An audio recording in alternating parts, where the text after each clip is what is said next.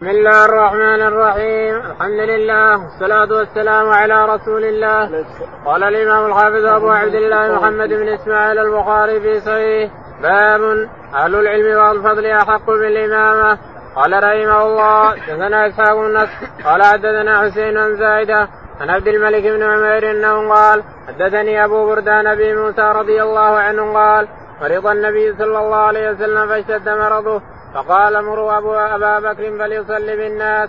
قالت عائشة إنه رجل رقيق. إذا قام قام فلم يستطع أن يصلي بالناس.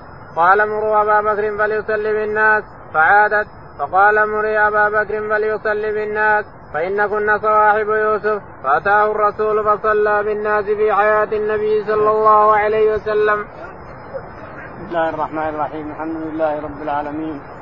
صلى الله على نبينا محمد وعلى آله وصحبه أجمعين. يقول الإمام الحافظ أبو عبد الله البخاري رحمه الله في صحيحه يقول باب أهل الفضل أحق بالإمامة الله المستعان. الناس اليوم ما تحصل إنسان فقيه على الوجه المطلوب في أحكام الصلاة.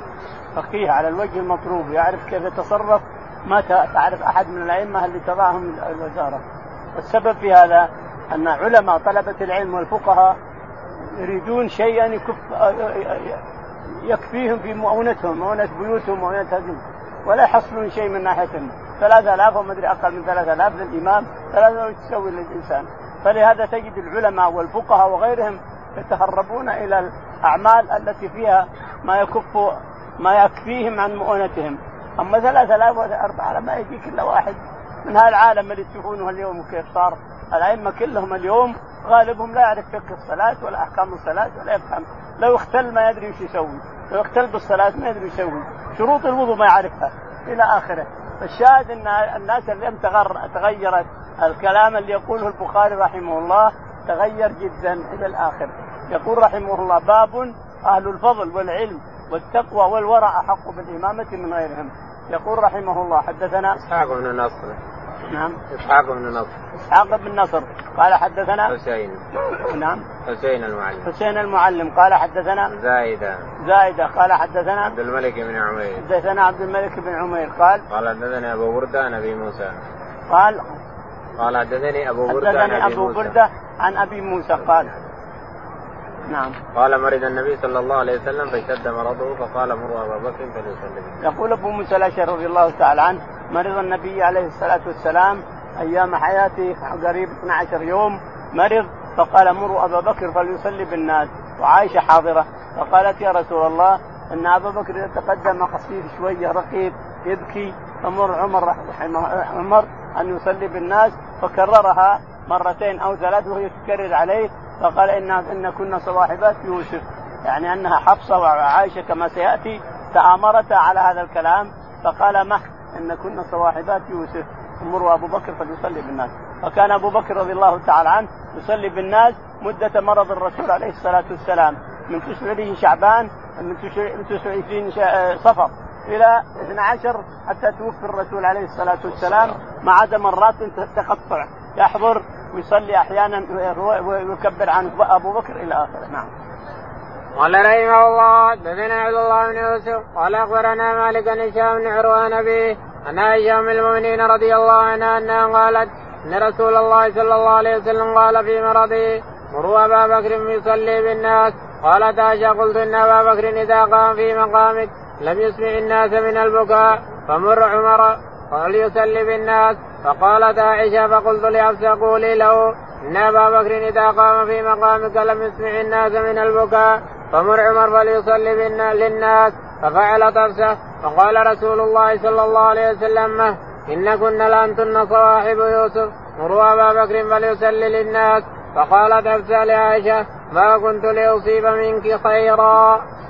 يقول البخاري رحمه الله حدثنا عبد الله بن يوسف. عبد الله بن يوسف. قال حدثنا مالك بن أنس. مالك بن أنس. قال حدثنا هشام بن عروة. هشام بن عروة. قال حدثنا عن أبي عروة عن عن عائشه أبي عروة بن الزبير عن عائشة رضي الله تعالى عنها أن النبي عليه الصلاة والسلام قال مروا أبا بكر في مرضه مروا أبا بكر فليصلي بالناس. يعني إذا مده مرض الرسول عليه الصلاة والسلام. فقالت عائشة عائشة تقصد أن الناس إذا قام أحد بعد الرسول تتشاءمون به ما تبي الناس يتشاءمون بأبيها. هذا اللي هي قالت لعروة. لكنها كتمت الكلام. هذا عروة ما حدث به. لأنه ما له قيمة. كون أنها تقول الناس يتشاءمون بالرجل اللي يؤم الناس بعد الرسول هذا الرسول أمر خلاص. هذا نائب الرسول. والرسول أمر. ما يتشائم الناس بالله أمرهم الرسول به. الرسول مريض أما أمرضه الله ولا بد من إمام يصلي بالناس. وهذا أبو بكر بدا له. يقول مروا أبو بكر فليصلي بالناس. فقالت عائشة يا رسول الله إن أبا بكر رجل رقيق يبكي ما يملك نفسه هم. قال مروا ابا بكر فليصلي بالناس. فقالت لحفصه قولي له عمر عمر يصلي بالناس. حفصه حفصه تخاف من عائشة. قالت له شيء لازم تمثل لازم تمشيه فقالت يا رسول الله مر أبو عمر فإنه أجلد. وأبو بكر قال مح يعني أسكتي. تقول عائشة تقول حفصة ما كنت لاصيب منك خيرا. أنا أطعتك لكن ما كنت من ما؟ يعني أسكتي خلاص لا تتكلمون إن كنا صواحبات يوسف. مروا ابا بكر فليصلي بالناس. فصلى يصلي بالناس أبو بكر الصديق رضي الله عنه مدة مرض الرسول عليه الصلاة والسلام. يقال أن هذه الإمامة الصغرى دليل على الإمامة الكبرى أنه سيصير خليفة الرسول إذا مات الرسول سيكون خليفة له أبو بكر الصديق وهكذا كان. نعم. قال رحمه الله دثنا أبو اليمان قال أخبرنا شعيب بن الزهري قال أخبرني أنس بن مالك الأنصاري رضي الله عنه وكان تبع النبي صلى الله عليه وسلم خدمه وصحبه ان ابا بكر كان يصلي لهم في وجه النبي صلى الله عليه وسلم الذي توفي فيه حتى إذا كان يوم الاثنين وهم صفوف بالصلاة فكشف النبي صلى الله عليه وسلم ستر الحجرة ينظر إلينا وهو قائم كأن وجهه ورقة مصحف ثم تبسم يضحك. فهممنا أن نفتتن من الفرح برؤية النبي صلى الله عليه وسلم فنكس أبو بكر على عقبه ليصل الصف وظن أن النبي صلى الله عليه وسلم خارج إلى الصلاة. فأشار إليه النبي صلى الله عليه وسلم أتموا صلاتكم وأرقى الستر فتوفي من يومه. يقول البخاري رحمه الله حدثنا أبو اليمان. أبو اليمان قال حدثنا سعيد بن أبي حمزة. سعيد بن أبي حمزة قال حدثنا الزهري. قال عن أنس بن مالك. عن أنس بن مالك رضي الله تعالى عنه قال أنس يقول الزهري وكان تبع النبي صلى الله عليه وسلم وخدمه وصحبه. معروف هذا مشهور أن أنس بن مالك خدم الرسول عشر سنوات. قدم الرسول المدينة وأنس له عشر سنين وخدم الرسول عشر. فمات الرسول له عشرين سنة. لا شك هذا مشهور ومعروف ما حدا ينكره. لكن الزهري يعني توضيح وتبيين. يقول أنس بن مالك رضي الله تعالى عنه نعم. أن أبا بكر كان يصلي لهم في وجع النبي أن أبا بكر الصديق رضي الله تعالى عنه كان يصلي للناس في وجع الرسول عليه الصلاة والسلام، يعني المدة اللي كان الرسول مريض فيها قد يخرج تقطعات يصلي بالناس الرسول وابو بكر تابع إلى آخره، لكن المدة الطويلة كلها أبو بكر اللي يصلي بالناس نعم. قال فلما كان يوم الاثنين يقول أنس رضي الله تعالى عنه فلما كان يوم الاثنين ضحى وابو بكر أما الناس تقدم. أقام الصلاة بلال وتقدم أبو بكر ليصلي بالناس. وإذا الرسول عليه الصلاة والسلام يكشف الستر ويخرج وجهه أحسن احسن وكأنه ورقة مصحف. المصحف ما في أحسن ولا في الإنسان. ورقة المصحف ولهذا كثير من الناس حطوا على الأرض. لا يجوز هذا. كلام رب العالمين لا تضع على الأرض. ورقة شوف كأنه وجه الرسول ورقة مصحف يعني أنه جميل جدا عليه الصلاة والسلام. فلما كشف وجهه يقول فرح الناس فرحا شديدا. هذا في الضحى ضحى الاثنين. فرحا شديدا وظنوا أن الرسول خارج وشعراءه صاروا يتمنون ربهم أن الله يشفيه ويصلي بهم. وأبو بكر قائم يكبر فقال الرسول عليه الصلاة والسلام لابي بكر صل بالناس يا أبو بكر. ثم ارخى الستر ثم لم يروه يروه توفي عليه الصلاة والسلام في الساعة الرابعة والخامسة من النهار بعدما كشف الستر وأرخاه توفي عليه الصلاة والسلام. حتى رآه يوم الاثنين الساعة قريب الرابعة نهارا نعم. قال رحمه الله دثنا أبو معمر قال دثنا عبد الوارث قال دثنا عبد العزيز عن أنس بن مالك رضي الله عنه قال لم يخرج النبي صلى الله عليه وسلم ثلاثا فأقيمت الصلاة فذهب أبو بكر يتقدم فقال نبي الله صلى الله عليه وسلم بالحجاب فرفعه فلما وضع وجه النبي صلى الله عليه وسلم ما نذرنا منظرا كان أعجب إلينا من وجه النبي صلى الله عليه وسلم حين وضح لنا فأومى النبي صلى الله عليه وسلم بيده إلى أبي بكر أن يتقدم وأرخى النبي صلى الله عليه وسلم حجاب فلم يقدر عليه حتى مات. يقول البخاري رحمه الله مؤكدا ما سبق حدثنا أبو معمر. أبو معمر عبد الله بن معمر.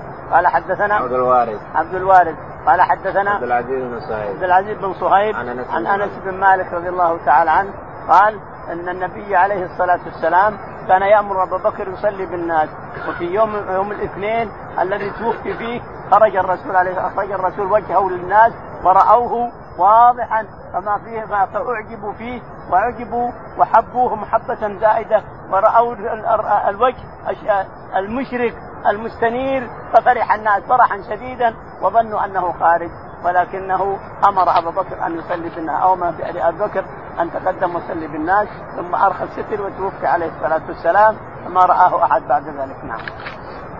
قال رحمه الله دثنا يحيى بن سليمان قال دثنا ابن وهب قال حدثني يونس عن ابن شهاب عن حمزة بن عبد الله أنه أخبره عن أبيه قال لما اشتد برسول الله صلى الله عليه وسلم وجعه قيل له في الصلاة فقال أمروا أبا بكر فليصلي بالناس قالت عائشة إن أبا بكر رجل رقيق إذا قرأ غلبه البكاء قال أبا قال امروه فليصلي. فعاودته قال امروه فليصلي. ان كن صواحب يوسف. تابعوا الزبيدي وابن أخي الزهري وإسحاق بن يحيى الكلبي عن الزهري. فقال عقيل ومعمر عن الزهري عن حمزة عن النبي صلى الله عليه وسلم. يقول البخاري رحمه الله حدثنا يحيى بن سليمان. يحيى بن سليمان. قال حدثنا عبد الله بن وهب. عبد الله بن وهب قال قال حدثني يوسف. قال حدثني يونس عن الزهري قال. عن حمزة بن عبد الله عن ابيه عن حمزة بن عبد الله عن أنس بن مالك عن ابيه عبد الله بن عمر. عن ابيه عبد الله بن عمر عن عبد الله بن عمر قال لما اشتد برسول الله صلى الله عليه وسلم وجعه قيل له في الصلاة. قال لما اشتد الرسول عليه الصلاة والسلام وجعه نعم. قال مروا أبا بكر فليصلي لما اشتد الوجع بالرسول عليه الصلاة والسلام قال مروا أبا بكر فليصلي بالناس. فراجعته عائشة قالت يا رسول الله إن أبا بكر رجل رقيق وإذا قرأ القرآن يبكي ما يملك نفسه فمر عمر يصلي بالناس. فقال مروا أبا بكر ثلاث مرات وفي الأخير قال أنتن صواحبات يوسف. مروا أبا بكر فليصلي بالناس. فاستمر أبو بكر عليه رضي الله تعالى عنه وأرضاه يصلي بالناس مدة مره بالرسول عليه الصلاة والسلام. نعم. قال تابعه الزبيدي وابن أخي يقول البخاري تابعه الزبيدي وابن أخي الزهري. وابن أخي الزهري محمد وإسحاق بن يحيى. وإسحاق بن يحيى عن الزهري. عن الزهري عن عن حمزة بن عبد الله عن حمزة بن عبد الله عن عبد الله بن عمر عن النبي. قال لما اشتد عبد الله يقول. قال لما اشتد وجع الرسول عليه الصلاة والسلام قال مروا أبا بكر فليصلي بالناس. يعني هؤلاء الثلاثة رفعوه عن ابن عمر إلى النبي عليه الصلاة والسلام وثلاثه يأتون ما رفعوه نعم. وقال عقيل ومعمر عن الزهري. وقال عقيل ومعمر و عن الزهري. عن الزهري في ثلاثة. وقال عقيل ومعمر عن الزهري نعم. عن حمزة بن عبد الله عن النبي. عن حمزة بن عبد الله عن عن النبي مرسل. عن النبي عليه الصلاة والسلام يعني أسقط عبد الله بن عمر نعم. باب من قام إلى جنب الإمام لعلة. قال رحمه الله دثنا زكريا بن يحيى قال دثنا ابن نمير قال أخبرنا هشام بن عروة نبي عن عائشة رضي الله عنها قالت أمر رسول الله صلى الله عليه وسلم أبا بكر أن يصلي بالناس في مرضه فكان يصلي بهم. قال عروة فوجد رسول الله صلى الله عليه وسلم في نفسه خفة فخرج فإذا أبو بكر يوم الناس فلما راه أبو بكر استأخر فأشار إليه. ان كما انت فجلس رسول الله صلى الله عليه وسلم حذاء أبي بكر إلى جنبه فكان أبو بكر يصلي بصلاة رسول الله صلى الله عليه وسلم والناس يصلون بصلاة أبي بكر. يقول البخاري رحمه الله حدثنا؟ باب من قام إلى جنب الإمام باب من قام إلى جنب الإمام يعني الإمام يخرج الإمام الأصلي الإمام الرسمي اللي مولى لهذا المسجد الإمام الرسمي لهذا المسجد. كان مريضا؟ وامن واحد من من الجماعة فيصلي بنا فجاء الإمام الرسمي فدخل وجلس عن عن يسار الإمام وصار هو يصلي بالناس وهذا يكبر. يعني هذا يبلغ عنه.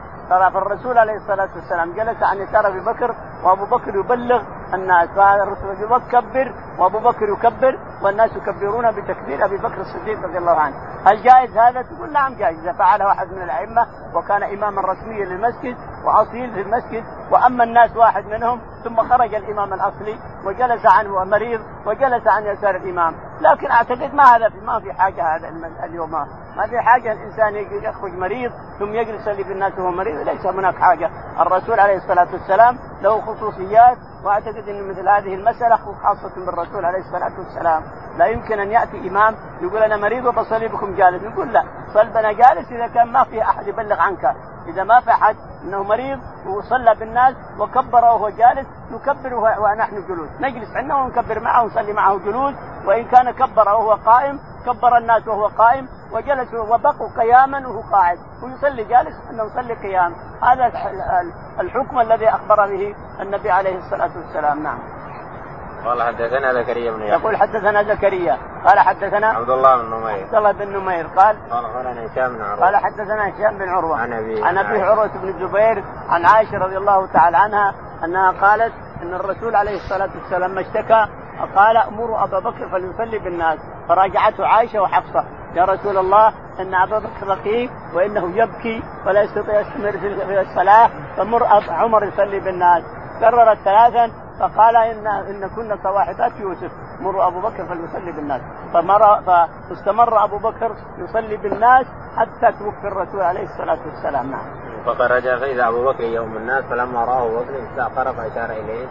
فخرج فرأى أبو بكر يؤم الناس وهو مريض. يعني تدلى رجليه بين العباس وعلي كما سيأتي. فجلس مع يسار أبو بكر. فالرسول يبقى يسبح يكبر وأبو بكر يبلغ عن عن الناس. أبو بكر يكبرون الناس بتكبيره والرسول يكبر لكن ما أمرهم بالجلوس الناس يصلون قياما لأن أبو بكر اللي افتتح الصلاة قائم. فالناس يصلون قياما. وسيأتي أنه صلى جالس وقال للناس لماذا لم تجلسوا؟ إنما جعل الإمام سيأتي هذا نعم. باب من دخل اليوم الناس فجاء الإمام الأول فتأخر الأول أو لم يتأخر جاز الصلاة فيه عائشة عن النبي صلى الله عليه وسلم. قال رحمه الله دثنا عبد الله بن يوسف قال أخبرنا مالك بن أبي حازم بن دينار عن سالم بن سعد الساعدي رضي الله عنه أن رسول الله صلى الله عليه وسلم ذهب إلى بني عمرو بن عوف ليصلي بينهم فانت الصلاة. فجاء المؤذن إلى أبي بكر فقال تصلي للناس فأقيم. قال نعم. فصلى أبو بكر. فجاء رسول الله صلى الله عليه وسلم الناس في الصلاة فتقلص حتى وقع في الصف فصفق الناس وكان أبو بكر لا يلتفت في صلاته. فلما أكثر الناس التصفيق التفت فرأى رسول الله صلى الله عليه وسلم فأشار إليه رسول الله صلى الله عليه وسلم انقذ مكانك. فرفع أبو بكر رضي الله عنه يديه. فحمد الله على ما أمره به رسول الله صلى الله عليه وسلم من ذلك. ثم استأخر أبو بكر حتى استوى في الصف وتقدم رسول الله صلى الله عليه وسلم فصلى فلما انصرف قال يا أبا بكر ما منعك أن تثبت إذا أمرتك؟ قال فقال أبو بكر ما كان لابن أبي قحافة أن يصلي بين يدي رسول الله صلى الله عليه وسلم؟ فقال رسول الله صلى الله عليه وسلم ما لي ما لي رأيتكم أكثرتم التصفيق من رابه شيء في صلاته فليصبه فإنه إذا سب التفت إليه وإنما التصفيق للنساء. يقول البخاري رحمه الله باب من دخل اليوم الناس فجاء الإمام من دخل اليوم الناس فجاء الإمام الأو الأصلي وتأخر هذا وتقدم هذا. الصلاة صحيحة لا شك في هذا. يقول رحمه الله حدثنا عبد الله بن يوسف. عبد الله بن يوسف قال حدثنا مالك قال حدثنا أبو حازم بن دينار. أبو حازم بن دينار سلمة بن دينار الصغير أبو حازم الصغير. قال حدثنا سهل بن سعد الساعدي قال إن النبي عليه الصلاة والسلام ذهب ليصلح بين قبيلتين بني عمرو بن عوف متنازعين فذهب يصلح بينهم عليه الصلاة والسلام وتأخر يقال إنه في صلاة الظهر. فلما تاخر كأن الصلاة خشي بلال أن الوقت يفوت فقال لأبي بكر الصديق هل اقيم الصلاة تقدم؟ الرسول تأخر يا أبا بكر. اقيم الصلاة تقدم صلي بالناس قال ان شئت. فأقام بلال رضي الله عنه الصلاة وتقدم أبو بكر في الناس. فلما صلى كبر ودخل في الصلاه وكبر وربما قرأ الفاتحة. أتى الرسول عليه الصلاة والسلام فشق الصفوف. تخلص تخلص حتى صار خلف أبي بكر. بالصف الذي خلف أبي بكر. فصار لما رأى الناس الرسول عليه الصلاة والسلام كانوا يصفقون ما يعرفون التسبيح. لكن الحين ما ما شرع التسبيح. كانوا يصفقون يصفقون فلما أكثروا التصفيق كان أبو بكر ما يلتفت. التفت فرأى الرسول خلفه عليه الصلاة والسلام. قال له الرسول مكانك مكان. يعني صل بالناس انت وأنا وراك ما في شيء. قال لا فحمد الله. وشكر ربه أن الرسول وثق به في صلاته. فشكر ربه أن الرسول أمره أن يصلي بالناس وقدام الرسول عليه الصلاة والسلام. فتأخر خلف أبو بكر وتقدم الرسول عليه الصلاة والسلام. هذا هو أصل الاستخلاف هذا هذه المسألة التي كانت مع أبي بكر والرسول عليه الصلاة والسلام هي أصل الاستخلاف يعني الإمام. إذا صار قدامنا إمامنا فاختل فحصل له خلل. أما مثلا أحس بشيء نبي يخرج منه. أما رياح أو رعاة أو طراش أو شيء فإنه يتأخر يتأخر يتأخر يتأخر حتى يصل إلى من وراءه من الصفوف ولهذا لا يجوز للعوام أن يصور الإمام. عوام اللي ما يفهمون ولا يستطيعون أن يتقدموا ما يصلح. انما يليني ليلني منكم أولو الأحلام والنهى طلبة العلم والعلماء هم اللي يسيرون بالروضة. فإذا اختل رجع كما هو ما خرج منه شيء حتى يقف في الصف ثم يقدم واحد من الناس ويبني على صلاة الإمام. الإمام ما خرج منه شيء إلى الآن. وهو يمسك خشمه ويخرج ويتقدم اللي وراه ويصلي بالناس ويتم الصلاة بالناس. لكن ان سبقه الحدث وخرج الحدث منه. أما رعاة أو رياح أو طراش أو شيء. خرج خلاص فإن الصلاه تبطل للجميع. ما يمكن الاستخلاف، الاستخلاف ما في استخلاف لأنه خرج بعض العلماء يحتج بعمر بن الخطاب وأنه طعن وأن الناس صلوا وهو الدم يسن يقول هذه فهذه مسألة خاصة للصحابة رضي الله عنهم وعبد الرحمن بن عوف ما بنى على صلاة عمر. عبد الرحمن بن عوف يقول إنه كبر وأعاد الصلاة. ما بنى على صلاة عمر. أصل صلاة عمر. عمر كبر في الصلاة وكبر الناس وكاد أن يقرأ أو ما قرأ وطعن على طول. فمعناها أن عبد الرحمن بن عوف كمل الصلاة لأنها ما صار فيها شيء إلى الآن. الشاهد أن الاستخلاف مسألتين. مسألة سبقه الحدث لا يمكن استخلاف ومسألة لم يسبقه الحدث هذا اللي فيه الاستخلاف. يتأخر إذا كان فقيها يفهم يتأخر ويقدم واحد وهذا الواحد يتقدم ويبني على صلاة الإمام وتتم صلاة الجميع. فإن سبقه الحدث فلا استخلاف. نعم. باب إذا استووا في فاليوم هم أكبرهم. قال رحمه الله دثنا سليمان بن حرب قال دثنا حماد بن زيد عن أيوب بن أبي عن مالك بن الحويرث رضي الله عنه قال قدمنا على النبي صلى الله عليه وسلم ونحن شبابه فلبثنا عنده نحو من عشرين ليلة وكان النبي صلى الله عليه وسلم رحيما فقال لو رجعتم إلى بلاد بلادكم. فتعلمتم فعلمتموهم فليصلوا صلاة كذا في حين كذا وصلاة كذا في حين كذا وإذا حضرت الصلاة فليؤذن لكم أحدكم وليؤمكم أكبركم. يقول البخاري رحمه الله حدثنا باب إذا استووا في القراءة فليؤمهم باب إذا استووا في القراءة فليؤمهم أكبرهم سنا. استووا هذا قارئ وهذا قارئ هذا فقيه وهذا فقيه. استووا يؤمهم الأكبر في السن.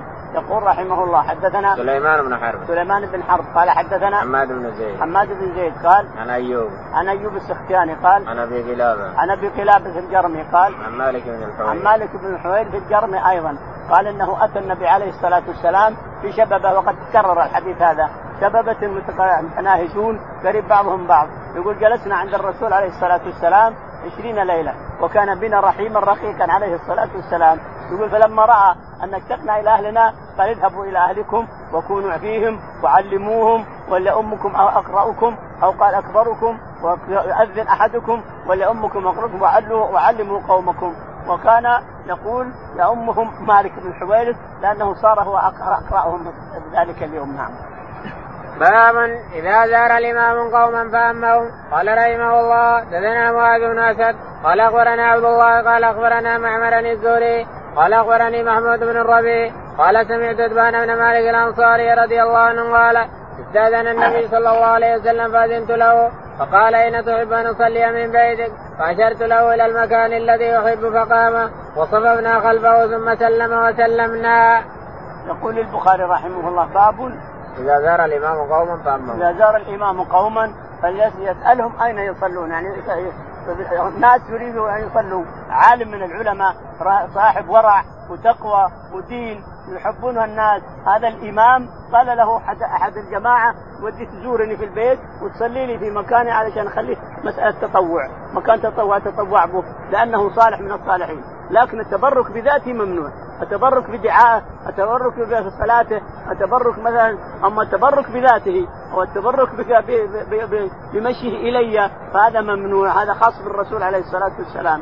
يقول البخاري رحمه الله حدثنا معاذ بن اسد معاذ بن اسد قال حدثنا عبد الله بن المبارك عبد الله بن المبارك قال عن معمر بن راشد. عن معمر بن راشد عن قال الزهري. عن الزهري قال عن محمود بن الربيع. عن محمود بن الربيع أن عتبان بن مالك أتى الرسول عليه الصلاة والسلام وشكى إليه أن كان إمام قومه هو ولكن كف بصره ولا يستطيع يذهب إلى المسجد ليصلي فيه بالناس ولكن يحب يا رسول الله أن تأتي إليه وتصلي إليه في مكان ليصلي فيه يجعله مصلى ويصلي فيه.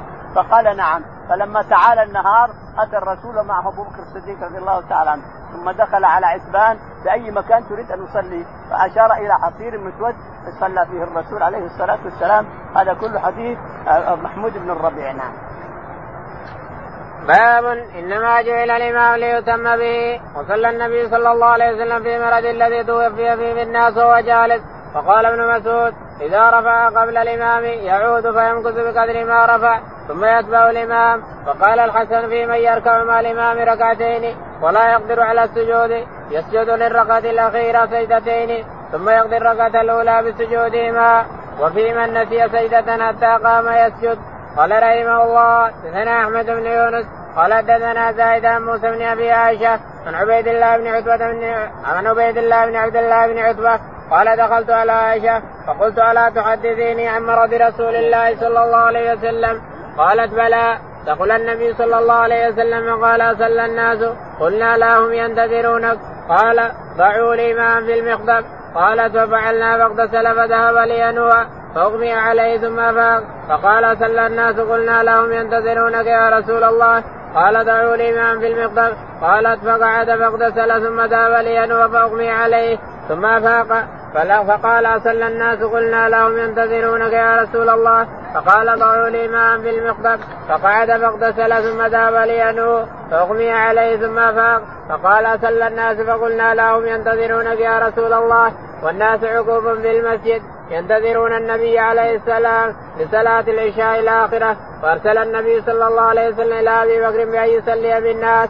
فأتاه الرسول فقال إن رسول الله صلى الله عليه وسلم يأمرك أن تصلي بالناس. فقال أبو بكر وكان رجلا رقيقا يا عمر صل بالناس.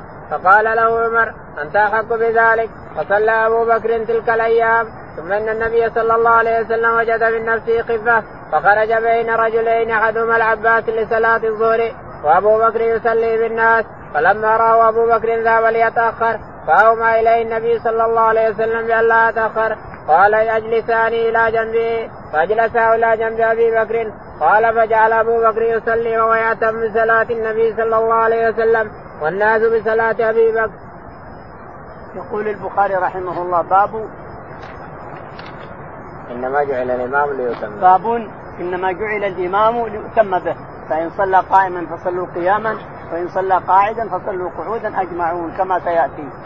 الإمام يؤتم به جعل الإمام يؤتم به. فإذا صلى قائما نصلي قيام وإن صلى قاعدا نصلي قعودا أجمعون. فنشوف وننظر الحالة التي فعلها الإمام. فإن كان الإمام كبر لتكبيرة الإحرام قائما ثم اعتل وجلس فالناس يصلون وراءه قياما.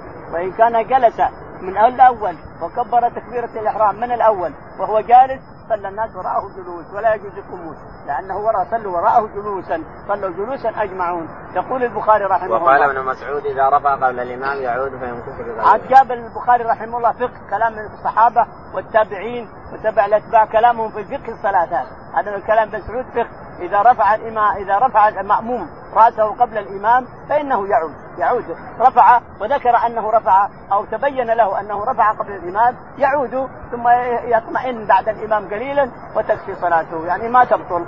وقال الحسن في من يركع مع الإمام ركعتين ولا يقدر على السجود وقال الحسن في من يقدر على الصلاة ولكنه ما يقدر على السجود يركع مع الإمام ولا استطاع يسجد أما الازدحام كثرة الناس والازدحام أو شيء من هذا ماذا يصنع؟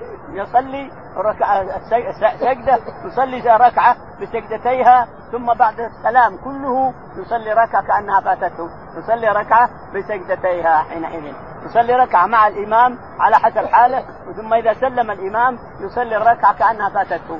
يصلي ركعة مع الإمام وركعة خلفه كأنها مفقود كأنها فاتته. الشاهد إن نصلي ركعة بسجدتيها نصلي ركعة بسجدتيها خارج الصلاة. نعم. وفي من نسي سجده حتى قام يسجد. وفي من نسي سجدة. يعني سجدة من الصلاة صلاة الفريضة. إذا سلم يسجد. إذا سلم يسجد إذا ذكرها. أما قبل الصلاة أو بعدها. سواء كان منفرد إمام أو منفرد أو مأموم. يصليها إذا ذكر هذه السجدة يصليها ويسجد لها للسهو نعم. وفي من نسي سجدة حتى قام يسجد. وفي من نسي سجدة حتى قام. يعني سجد سجدة ثم قام عن سجدة واحدة. قام فوق يرجع ويسجد. يرجع. ويسجد السجدة الثانية نعم. قال حدثنا أحمد فإن استمر واقفا بطلت الصلاة. إن استمر واقفا ولا ركع ولا رجع يسجد لأن السجود ركن من أركان الصلاة. لابد يرجع ويسجد فإن لم يرجع بطلت الصلاة صلاته صلاة من خلفه. قال حدثنا محمد بن يونس. حدثنا محمد بن يونس. قال حدثنا زائدة زائدة قال حدثنا موسى بن أبي عائشة. موسى بن أبي عائشة. قال عن عبيد الله بن عتبة. عن عبيد الله بن عتبة بن مسعود. قال قال دخلت على عائشة فقلت ألا تحدثيني عن مرض رسول الله. يقول عبيد الله بن عتبة بن مسعود. دخلت على عائشة رضي الله تعالى عنها فقلت ألا تحدثيني عن مرض الرسول عليه الصلاة والسلام؟ قالت بلى. ثقل الرسول عليه الصلاة والسلام يوما ثم قال لما رآه نفسه أمر قال مروا أبو بكر فليصلي بالناس فقال على أصلى الناس؟ قلنا لا فقال أصلى الناس؟ قلنا لهم ينتظرونك. فقال صبوا علي صبوا عليه قرب من القرب الشنة التي ما أحسن من الثلج أبرد من الثلج يقول فصبنا عليه في المشكب المشكب سطل طشت كبير يصب عليه الماء البارد. فلما أراد أن في, في وسط المشكب السطل الطش هذه. فلما أراد أن ينهضهم يعني ثلاث مرات بعدين قال مروا أبو بكر فليصلي بالناس بعد ما استطاع أنه لا يستطيع مروا أبا بكر فليصلي بالناس هذا ابتداء صلاة أبي بكر ابتداء صلاة أبي بكر. فراجعته عائشة إنه رقيق وإنه كذا وإنه كذا. قال مروا أبا بكر فليصلي بالناس فامروا أبا بكر فصلى بالناس أبو بكر رضي الله تعالى أرضاه. الأيام اللي الرسول مريض فيها نعم. ثم النبي صلى الله عليه وسلم وجد بنفسه خفة فخرج بين رجلين. ثم إن النبي عليه الصلاة والسلام بعد هذا الماء وجد بنفسه خفة في آخر صلاة أبي بكر. فرجع فخرج بين رجلين. أحدهما العباس والثاني علي رضي الله تعالى عنه وارضاه يتهادى بين رجلين هذا ماسك يده كتفه وهذا ماسك كتفه حتى وصلوه إلى الصف وصار مع أيسر أبي بكر. أجلسوه مع أيسر أبي بكر. فالرسول يكبر وأبو بكر يكبر بتكبير الرسول يبلغ والناس يكبرون بتكبير أبي بكر الصديق. هذا في سنية التبليغ. إذا احتاج الناس إلى المبلغ يبلغون يحضرون مبلغ فالميكروفونات تبلغ اليوم لأن ما نسمع قراءة الامام أحيانا أو ما نسمع حركات أو ما نراه. فالتبليغ جائز حينئذ نعم. قال قال عبيد الله فدخلت على ابن عباس وقلت له ألا أعرض عليك ما حدثتني عائشة؟ عن مرض النبي صلى الله عليه وسلم قال هات فعرضت عليه حديثا فما أنكر منه شيئا غير أنه قال أسمت لك الرجل الذي كان مع العباس. قلت يقول عبيد الله بن عتبة بن مسعود يقول دخلت على ابن عباس رضي الله تعالى عنه فقلت ألا أحدثك بما حدثتني عائشة في مرض الرسول عليه الصلاة والسلام؟ قال هات ابن عباس يقول هات هات الحديث يقول فسكت له الحديث كله التي حدثني عائشة رضي الله عنها حتى وصلت إلى الرجلين الذين حمل الرسول عليه الصلاة والسلام إلى المسجد إلى المصلى وقال إنه أحدهما العباس لكن ما سمت الثاني لماذا؟ لأنه لما الرسول عليه الصلاة والسلام لما استشار علي رضي الله عنه في الإفك لما الناس تكلموا بعائشة رضي الله عنها في زمن الإفك واستشار علي ما رأيك علي بن أبي طالب؟ إيش رأيك الحين؟ المرأة حصل كذا وكذا حصل كذا وكذا إيش رأيك؟ قال يا رسول الله النساء وراها كثير النساء غيرها كثير. سمعت هذه الكلمة؟ فكرهته إلى حتى ماتت ومات. كرهت عليه. ليش يقول النساء سواها كثير ليه ما قال مثل أسامة بن زيد؟ يا رسول الله ما نعلم عليها إلا خيرا.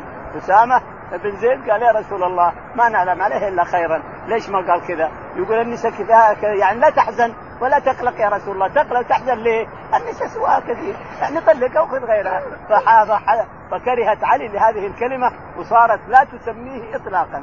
إذا جاء اسمه ما تذكره مرة. يقول خرج الرسول بين رجلين أحدهما العباس بن عبد المطلب.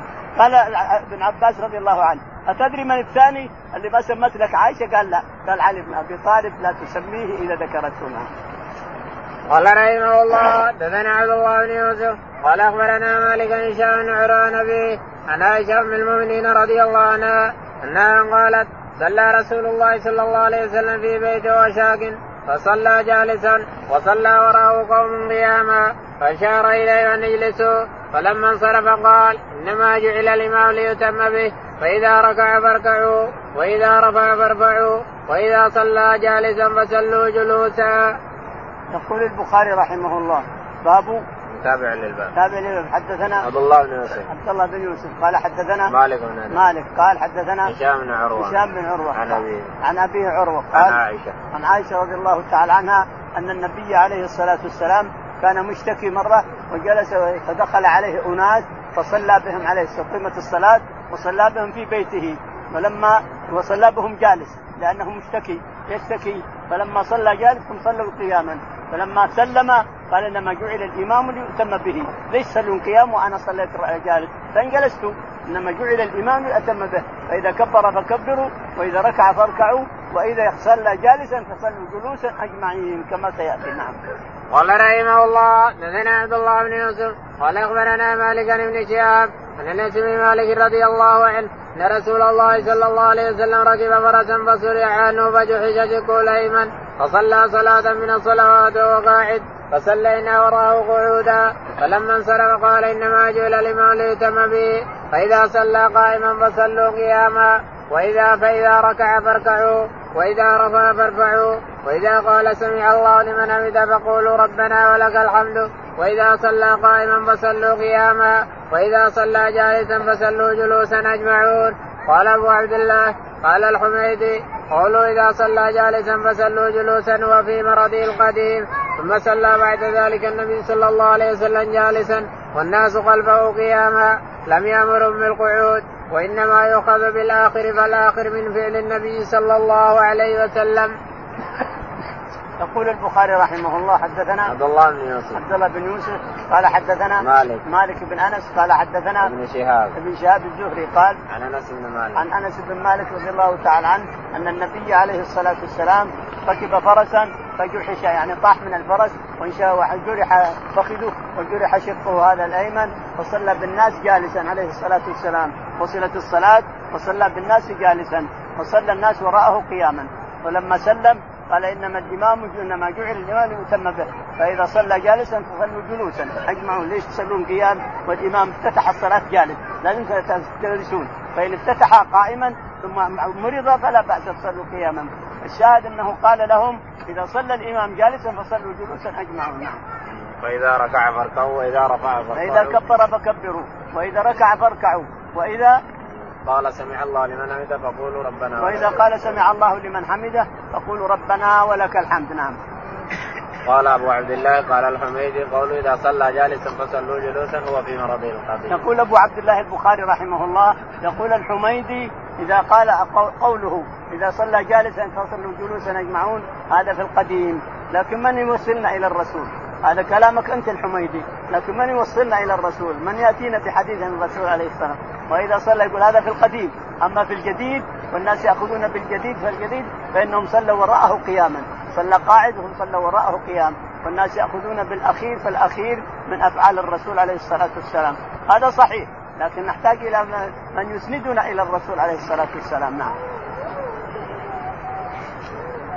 وإنما يؤخذ بالآخر فالآخر من فعل هذا كلام الحميدي. إنما يؤخذ بالآخر فالآخر من فعل الرسول أو قوله أو تقريره. نعم. باب متى يسجد من خلف الإمام؟ قال أنس فإذا سجد فاسجدوا. قال رحمه الله حدثنا مسدد قال حدثنا يحيى بن سعيد عن سفيان قال حدثني أبو إسحاق قال حدثني عبد الله بن يزيد قال حدثني البراء وهو غير كذوب قال كان رسول الله صلى الله عليه وسلم إذا قال سمع الله لمن حمده لم يحن أحد منا ظهره حتى يقع النبي صلى الله عليه وسلم ساجدا ثم نقع سجودا بعده. يقول البخاري رحمه الله حدثنا باب متى يسجد من خلف الإمام. باب متى يسجد من خلف الإمام؟ متى يركع ومتى يسجد؟ متى حركات المأموم خلف الإمام؟ متى يتحرك؟ يقول حدثنا قال أنس فإذا سجد فاسجدوا. قال أنس بن مالك إذا سجد فاسجدوا. يعني سجد الإمام تستني قليل دقيقة ثم تسجد الإنسان تابعه. لانها تلك بتلك في الأخير نعم. قال حدثنا مسدد. يقول حدثنا مسدد قال حدثنا يحيى بن سعيد. يحيى بن سعيد قال حدثنا سفيان الثوري. سفيان الثوري قال. قال حدثني أبو إسحاق. قال نعم. قال حدثني أبو إسحاق. قال حدثني أبو إسحاق السبيعي قال. قال حدثنا عبد الله بن يزيد. قال حدثنا عبد الله بن إدريس قال. عبد الله بن يزيد. يعني. بن يزيد قال. قال حدثني البراء بن عازب. قال حدثني البراء بن عازب رضي الله عنه. وهو غير كذوب. وهو غير كذوب. يعني التلميذ يصدق من شيخه قال. كان رسول الله صلى الله عليه وسلم إذا قال سمع الله لمن حمده لم يحني أحد منا غيره حتى يقع النبي. نقول البراء أن النبي عليه الصلاة والسلام إذا قال سمع الله لمن حمده أن رفعنا رؤوسنا بعده ربنا ولك الحمد. ثم نقف كما كما نحن حتى يصل إلى الأرض. يعني ما نسجد معه ونتابعه في الحال نصبر حتى يقع إلى الأرض اذا وصل الأرض. واطمأن بالأرض تبعناه. وهذه هي الصلاة. هذا هي متابعة الامام المأموم بالصلاة. وإلا فلا تصح صلاتك الانسان إذا سبقت إمامك هو ما بعد وصل الأرض تسكت ما كأنك سبقت الإمام. ومن سبق إمامه بركن من الأركان أو تأخر عنه بركن من الأركان فإنها تبطل الصلاة حينئذ. فالشاهد يقول أننا نقف قياما كما حنا حتى يصل إلى الرسول عليه الصلاة والسلام ويسجد ويطمئن ساجد ثم نتبعه حينئذ. ثم إذا قام رفع رأسه من الركوع من السجود نطمئن قليلا بعده تلك بتلك كما سيأتي في الحديث الطويل تلك بتلك. أنت تأخرت عنه ثم تأخرت عنه هنا فحصل لك ما حصل نعم قال رحمه الله دثنا ابو نعيم عن سفيان نبي إسحاق نحوه بهذا. يقول حدثنا ابو نعيم عن سفيان الثوري. سفيان الثوري عن أبي إسحاق. عن أبي إسحاق بهذا الحديث يعني. باب اسم من رفع راسه قبل الإمام. قال رحمه الله دثنا حجاج بن منهال قال دثنا شعبان محمد بن زياد. سمعت أبا هريرة رضي الله عنه النبي صلى الله عليه وسلم قال أما يخشى أحدكم أو لا يخشى أحدكم إذا رفع رأسه قبل الإمام أن يجعل الله رأسه رأس حمار أو يجعل الله صورته صورة حمار. يقول البخاري رحمه الله باب اسم من رفع رأسه قبل من رفع رأسه قبل الإمام يعني في اثم اثم عظيم الجرم إذا رفعت رأسك قبل الإمام حدثنا حجاج بن منهال. حجاج بن منهال. قال حدثنا شعبة. شعبة. قال قال حدثنا محمد بن زياد. حدثنا محمد بن زياد. قال عن أبي هريرة. عن أبي هريرة رضي الله تعالى عنه أن النبي عليه الصلاة والسلام قال نعم. أما يخشى أو ألا يخشى أحدكم إذا رفع رأسه قال ان يجعل الله يقول النبي عليه الصلاة والسلام أما يخشى أو ألا يخشى الإنسان أن يرى إذا رفع رأسه قبل الإمام أن يحول الله رأسه رأس حمار لا حول ولا قوة يعني إنه خطر أن الإنسان إذا رفع قبل الإمام الإمام ساجد ويبي يرفع أو تتكلم وترفع رأسه قبل رأس الإمام. أما يخشى الذي يرفع رأسه قبل الإمام أن يحول الله رأسه رأس حمار لا حول ولا قوة. نعم. باب إنابة العبد والموالي. وكانت عائشة وكانت عائشة رضي الله عنها يأمها عبدها ذكوان من المسب وولد البغي والأعرابي والغلام الذي لم يحتلم بقول النبي صلى الله عليه وسلم يومها أقرأهم لكتاب الله. قال رحمه الله دثنا إبراهيم المنذر قال دثنا أنس بن عياد عن عبيد الله النافع بن عمر رضي الله عنهما قال لما قدم المهاجرون الأولون العصبة موضع بقباء قبل مقدم رسول الله صلى الله عليه وسلم كان يوم سالم مولى ابي حذيفه وكان أكثرهم قرآنا. رضي الله عنه وأرضاه رضي الله عنه يقول البخاري رحمه الله باب إمامة العبد والمولى. باب إمامة العبد أنها صحيحة المملوك يؤم الناس صحيحة وكذلك المرأة. تؤم الناس لكن في التراويح في التطوعات. تؤم الناس لكن ورقة أذن لها الرسول عليه الصلاة والسلام أن تأم أهل دارها من المماليك والنساء هي تصيب صف النساء والرجال قدام وتصلي بالناس وتقرأ لهم صلاة الفريضة تصلي صلاة الفريضة لأن اللي عندها من الرجال مماليك لها ما تقطع عنهم ولا تستحي منهم. مماليك لها وهي حفظت القرآن فتصلي بهم الفريضة أذن لأم ورقة أن تأم أهل دارها الرسول عليه الصلاة والسلام. أذن لأم ورقة أن تأم أهل دارها. فإذا وجدنا امرأة حافظة للقرآن سواء تقرأه مصحف أو حافظة له وعندها أناس ما يقرؤون من أولادها الصغار اللي بعد مع عشر سنوات وعندها نساء تأمهم في الفريضة لا بأس بذلك. يقول رحمه الله البخاري. وكانت عائشة يأمها عبدها ذكوان من المصحف. وكانت عائشة يأمها عبدها مملوك لها. ذكوان يأمها بالمصحف يأخذ المصحف ويقرأ فيها. إذا يأخذ ورقة أو يأمها على صدره يقرأ على صدره. وكان سالم رضي الله عنه. نعم. وولد البغي. وولد البغي. أي والأعرابي ويؤم الناس وولد البغي. ويؤم الناس الأعرابي. ولو كانوا حضر في المدينة. إذا كان المتعلم وقارئ والناس ما ما هم قرة أو أقل من قراءة يؤم الناس. يعني لا بأس بذلك. الصلاة صحيحة سواء بالأعرابي أو بولد البغي أو بالشاب أو اللي بلغ صغير. كلهم يؤم الناس. من من حضر قارئا للقرآن والجماع نعم. لقول النبي صلى الله عليه وسلم يؤمهم أقرأهم لكتاب الله. لقول النبي عليه الصلاة والسلام يؤمهم أقرأهم لكتاب الله، إنسان حافظ سور حافظ آيات يؤم الناس نعم.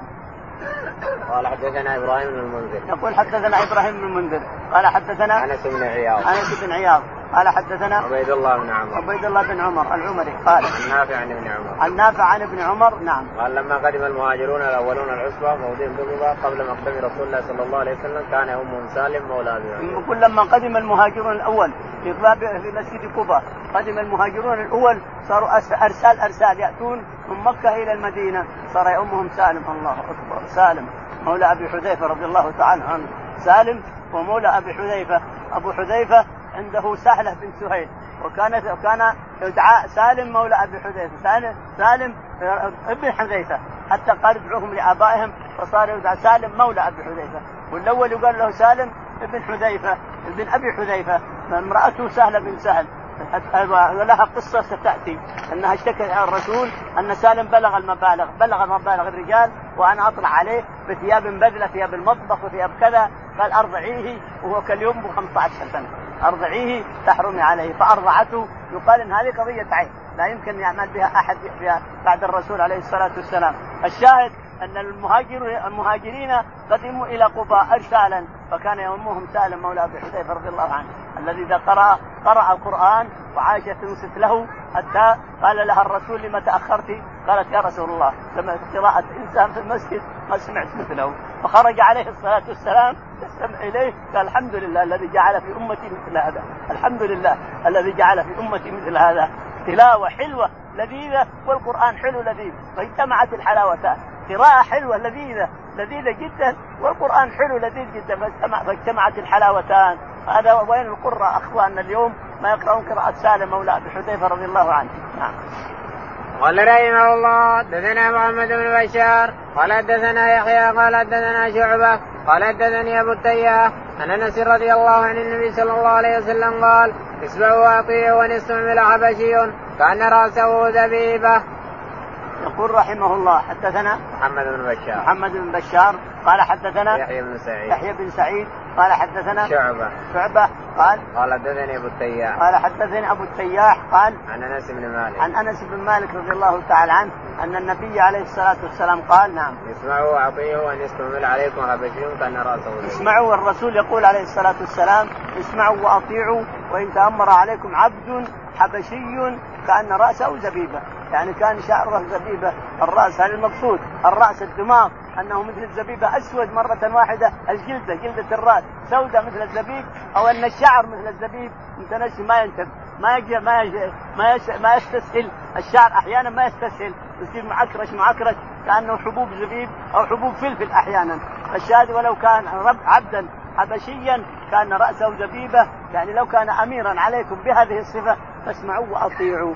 معنى هذا أن الصلاة يجوز أن تصلي لمن هذه صفته هذا مناسبة ذكر البخاري لهذا الرجل أنه لو تأمر علينا عبد حبشي كأن رأسه زبيبة أن المقصود أنه يؤمنا في الصلاة ولو عبد حبشي رأس كأن رأسه زبيبة لكنه حافظ للقرآن يؤمنا في الصلاة كما أنه يجوز أن يكون خليفة لنا إلى آخره. والله أعلم. وصلى الله على محمد. اللهم اهدنا فيمن هديت وعافنا فيمن عافيت. وتولنا فيمن توليت. اللهم توفنا مسلمين وألحقنا بالصالحين.